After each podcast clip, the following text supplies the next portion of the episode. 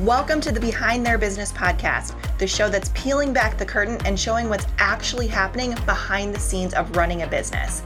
I'm your host, Steph Blake, and each week you'll hear from women at all levels of business who are showcasing their stories of struggle and triumph as they juggle business ownership with day to day life. Join us to hear inspiring stories and strategies for starting and growing your own business. Hey everybody, Steph Blake here, and I am so glad that you are here for this week's episode. As usual, it is going to be amazing, so you are in for a treat. But before we dive into that episode, I want you to join our private and 100% free and supportive community for business owners to connect in called the Confident CEO Community. So if you have not joined us yet, here is your invitation to come and join us. Each week, I also do a live training to share my best tips and tricks for scaling an online business the easy way. We talk about strategy, team building, mindset, tools, automation, and everything in between to help you confidently step into the CEO role in your business. So you can go to confidentceocommunity.com to join us today. And now let's dive in to this discussion with our incredible guest. Welcome back to the Behind Their Business podcast, or if this is your first time listening, welcome to the show. Today, our guest is going to share about her journey from the Peace Corps in Kazakhstan to public service executive to accidental entrepreneur. So you can imagine that there's a lot of stories that she can be sharing about her career and how it's evolved over the years. But after her after she was in the Peace Corps, like I said, she served in the public service when she got a master's degree and eventually became that accidental entrepreneur and never looked back. So we're going to hear it all and can't wait. But in her business, our guest is the founder of Women Conquer Business and Epiphany Courses, and she helps small business owners simplify and systematize their marketing. So please welcome Jen McFarland. Hey, thanks for having me. How are you doing today? I'm doing so well, and I'm so glad for you to be here. And I can't wait for you to dive into your story. So let's just do it. Let's start with the Peace Corps. Why did you decide to join? And what stories can you share with us from that time in your life? And how did you evolve to where you're at now? I know you had the master's degree, worked in public sector. So take us on a journey. Tell us everything. I am that person that you're like, you wait, you did that too. like there are sometimes people are like, wait, what haven't you done? So I, one of my closest friends in college went into the Peace Corps and she lived in Bolivia. And this was, uh, I mean, I think now if you're a Peace Corps volunteer in Bolivia, you probably have internet, but, but it wasn't too long ago when you didn't have internet there. And so we were writing letters. And I think I was one of her only friends that just kept writing letters. And I was so curious about what was happening while she was there, like people would go on strike. And so she would have to figure out what she was going to do next. You know, when people aren't working, then it means that she couldn't work. And I mean, she just had all these great stories and all these great projects. And I was like, well, I want to do that. I want to do that. And yet, at the end, at the same time, when I was in college, a week before graduation at a kegger party that I crashed, I met my husband well he wasn't my husband then but he became my husband and so then you know, we accrued all this debt, and for a bunch of different reasons, we didn't go right away. So, about, I don't know, five years after I got married, my husband and I went into the Peace Corps together because he was like, he loves to travel too. He'd been in the army and done some traveling, all kinds of stuff. So, we were like, we had had careers. I, I was a graphic designer, I had done marketing, and he's an attorney. And we just said, ah, we're going to go to Kazakhstan. because it's where married people go. Like if you're married, that you're a unit. You know, the two of you have to go someplace together, and it was.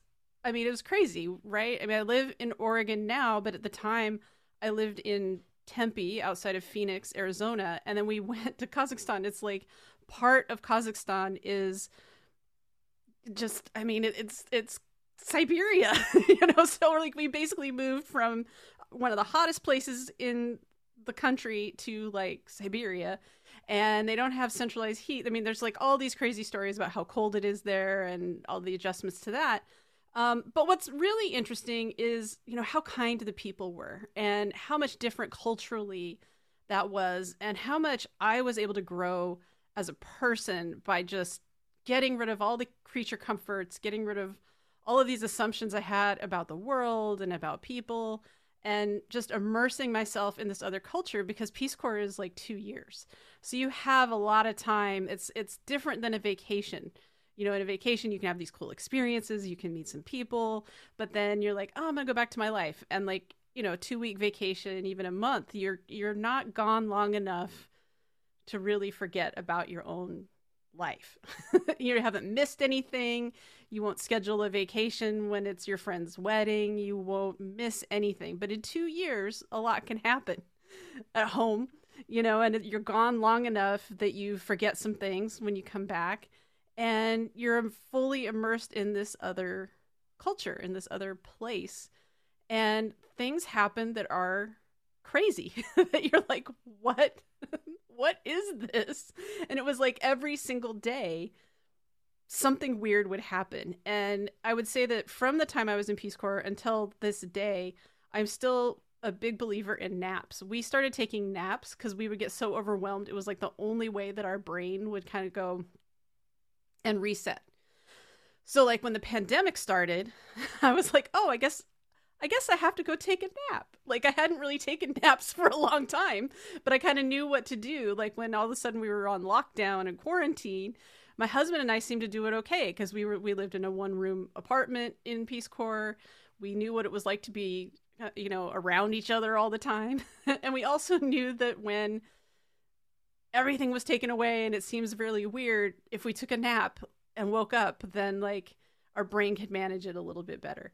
So you know it's it's things like that like that when you have a, an experience like peace corps that it helps you navigate the world maybe a little bit differently when things go sideways. And i think that even now like when i work with people or when i worked at the city or you know, through it all i think i'm just a lot more grounded because i've been someplace where like i just didn't get it. Like every day i didn't know what was going to happen didn't know when we moved there we didn't know anybody except for each other and it just kind of changes who you are fundamentally and that's why I think everybody should travel. I think everybody should get out there and do things that are not in their comfort zone because it makes you a better person and it helps you navigate uncertainty, which is what we live in every single day. Mm-hmm. Yeah, I mean they, that there's a reason that quote exists. The what's it, the best things happen outside of your comfort zone, or something along those lines, right? Yeah. yeah. But I am dying to know. You said weird things happen, so I am dying to know what these weird things are, and if you can share about the work that you did over there. I don't know. I don't know if there's like some confidentiality thing if you're allowed to share about that or not. But I would love if you could just kind of give a few lines about what what you guys did while you were there. Yeah. So we were teachers uh, I would say, and I learned that I like to teach nerds. And what that means is I like the people who are invested. And I think that's why, like, I have Epiphany courses now. Like, I teach people who are invested in what they are doing. So my husband just loved teaching. He loved doing all the lesson planning and all, you know, and he didn't really care if the kids paid attention or not, but I don't like teaching the kids that are like I mean, it was like I, I, would always joke like I felt like some of my students were just sitting in the back, and of course they weren't actually smoking, but I felt like they were just sitting in the back smoking, like whatever, lady, get out of here, you know. And and like that was hard on me. I did not like it. So I was the one who had English clubs, and I'd go teach at university. I was just teaching everywhere.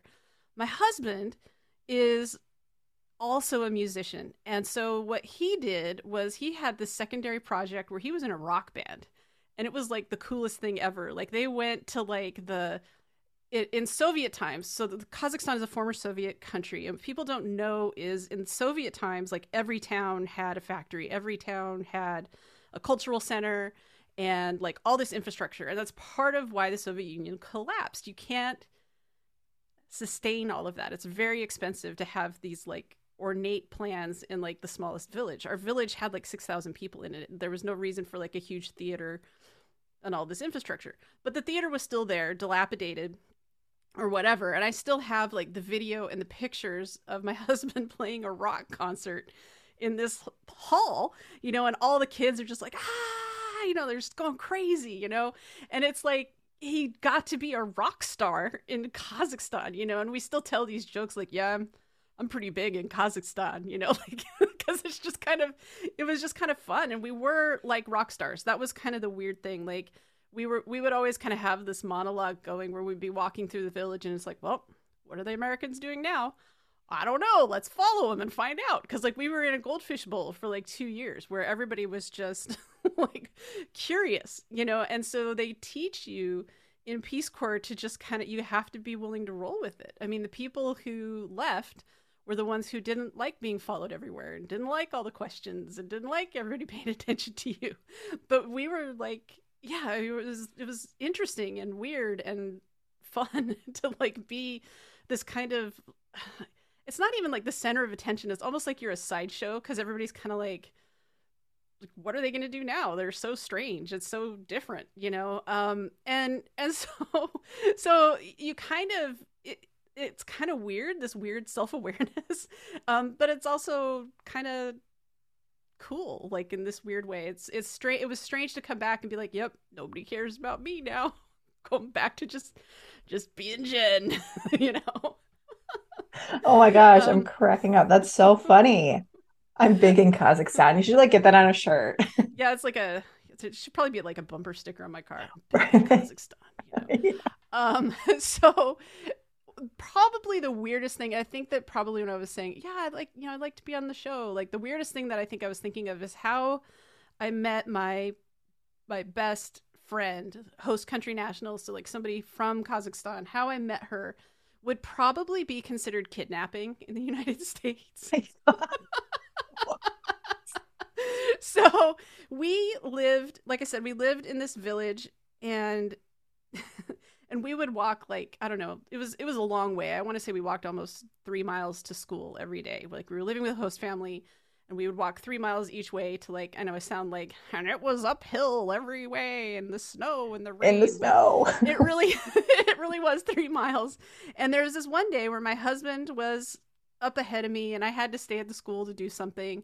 And he he was already home and I didn't have the phone number. We didn't have cell phones, we didn't have computers, like because that just wasn't an option, right?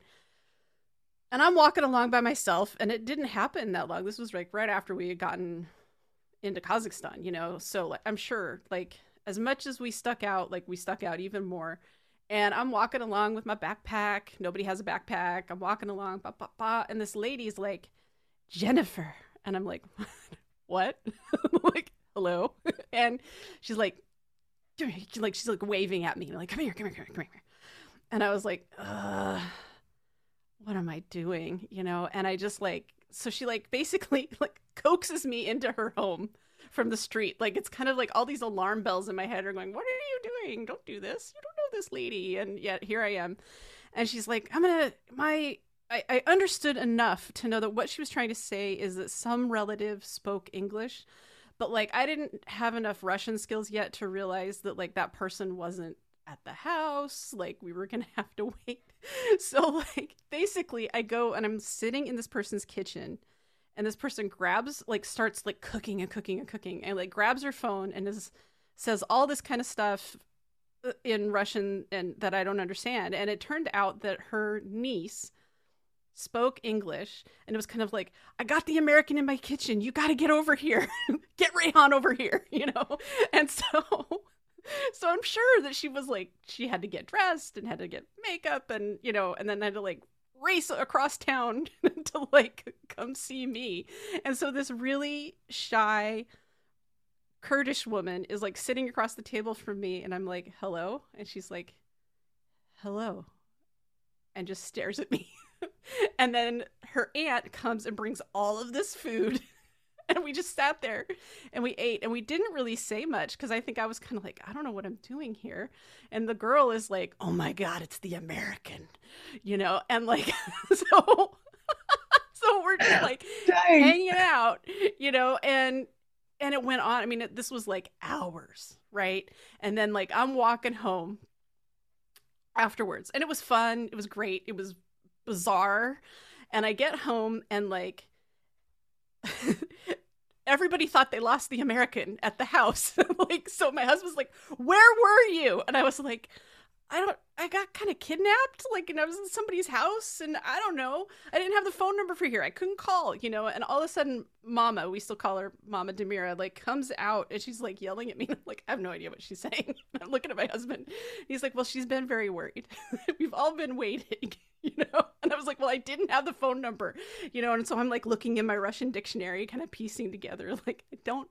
I couldn't call, you know, and then, but I, I, think they were just scared, you know. So that is how I met my best friend, like, who oh I gosh, then hung amazing. out with a lot for two years. But like, can you imagine, like, in America, like somebody being like, "Hey, hey, lady, come here," and you're just like, "Oh, okay, sure, right. no right. problem."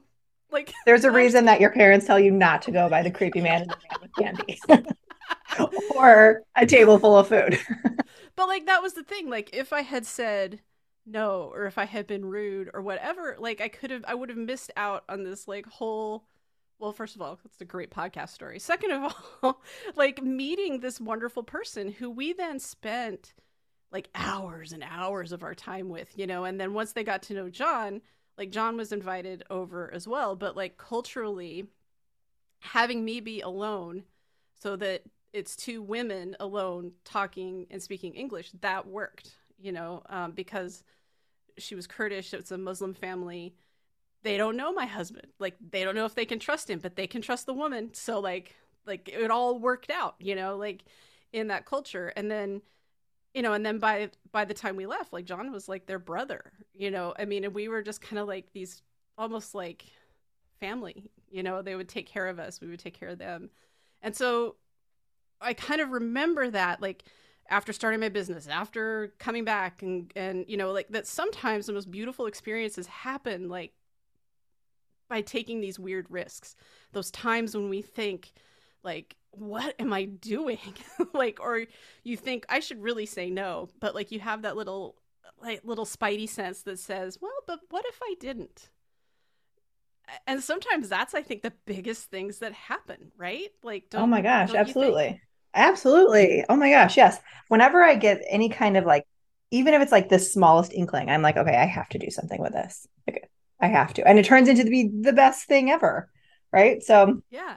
That's oh, that's such a good story. And I was dying laughing when you I had to mute myself or else I would have just been so annoying laughing over you. But that was amazing. So okay, so you're in the Peace Corps and then what happened after that? You left after your two years. Did you stay longer than that?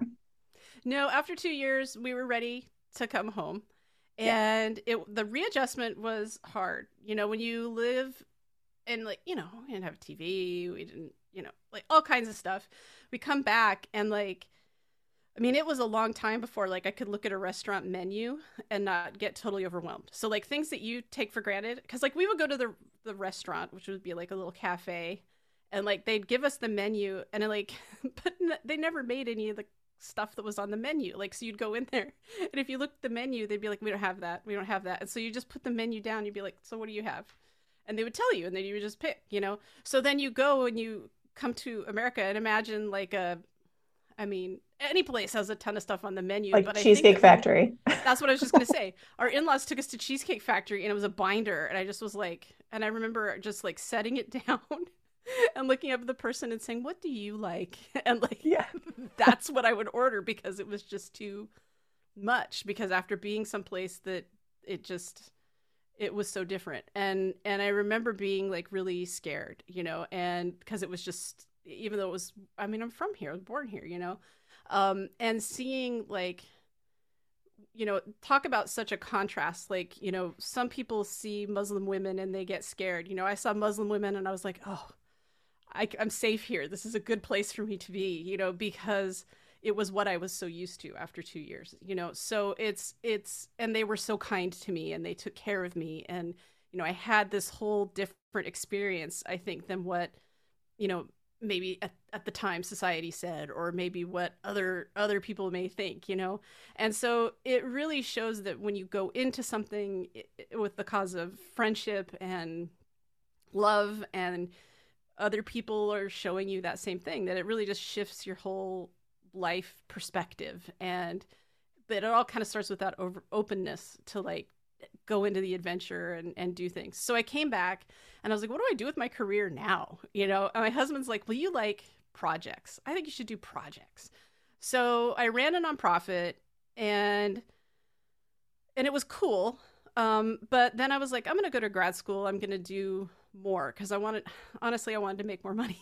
so then running a nonprofit was gonna pay me. So I went into grad school and then um, yeah, I ended up working in like tech project management uh, for the city of Portland. Everything always had some sort of marketing bent. I think it's just what I'm born to do. Um, but I wasn't doing direct service. I was working in this large organization. I was doing all of these big projects. I was leading big teams, but I didn't have any direct contact with people. And like, you know, I just told you this whole story about Peace Corps. It was all about people. And even though we were working on huge projects and it was affecting, you know, hundreds of thousands of people, like it seemed very abstract to me. And I just started talking to business owners. I had all these friends who had small businesses, and I realized that I could help them and that it was a much more gratifying experience for me. And I recognized that my job wasn't a good fit for me. And so everything just kind of came together, but it wasn't really necessarily like this big plan of I'm going to go start this business. It was more like oh, they need me. Oh, okay, cool. I can I would rather help individuals and do this than make these big changes that are in the abstract that I didn't really see the impact on like that one-to-one basis.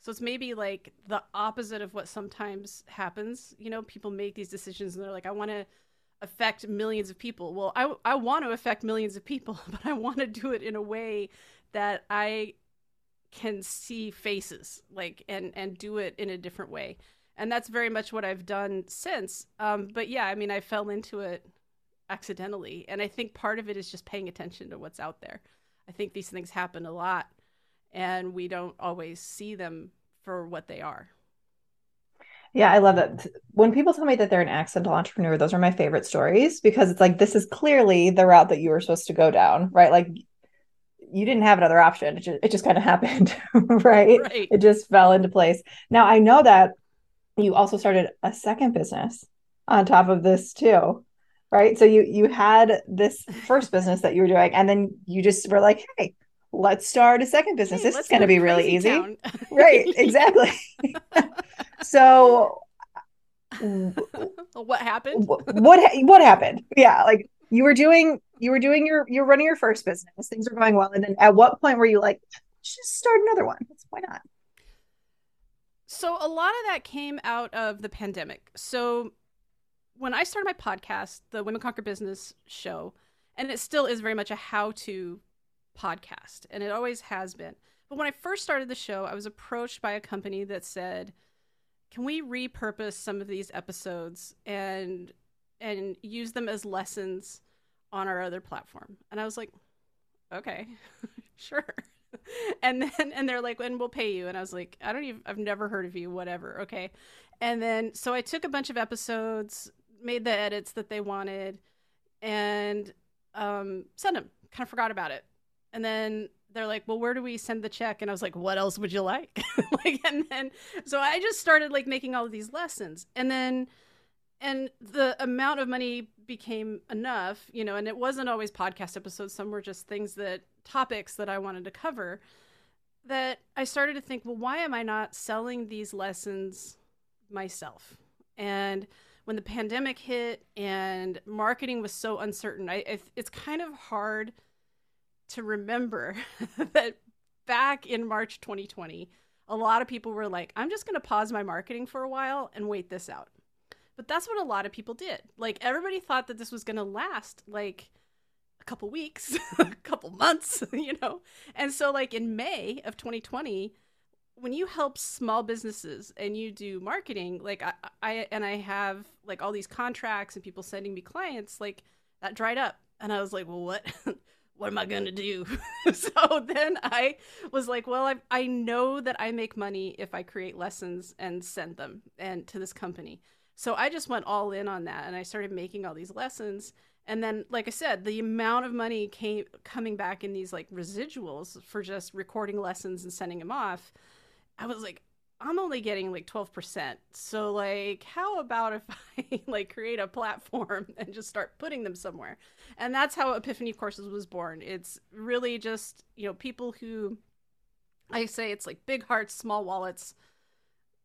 They can't afford to hire me to do the work for them, but I'm happy to like have a community and have classes and talk to people and guide them through stuff. And and the marketing that I do is very much I would say it's the opposite of like a bro marketing. I'm teaching people the fundamentals. I'm helping them through the things that they often have questions about so that they can advance their business in a way that is sustainable. And that's really the the work of Epiphany courses. It's kind of really just an extension of uh, my marketing consultancy with small businesses. I love that so much. And I love what, what was your tagline? You said small pockets, big hearts, big hearts, uh, big, war- big, big, big hearts and small wallets. big hearts, small wallets. I love that. I love that. That's because it's clearly showing that you're focused on making an impact, right?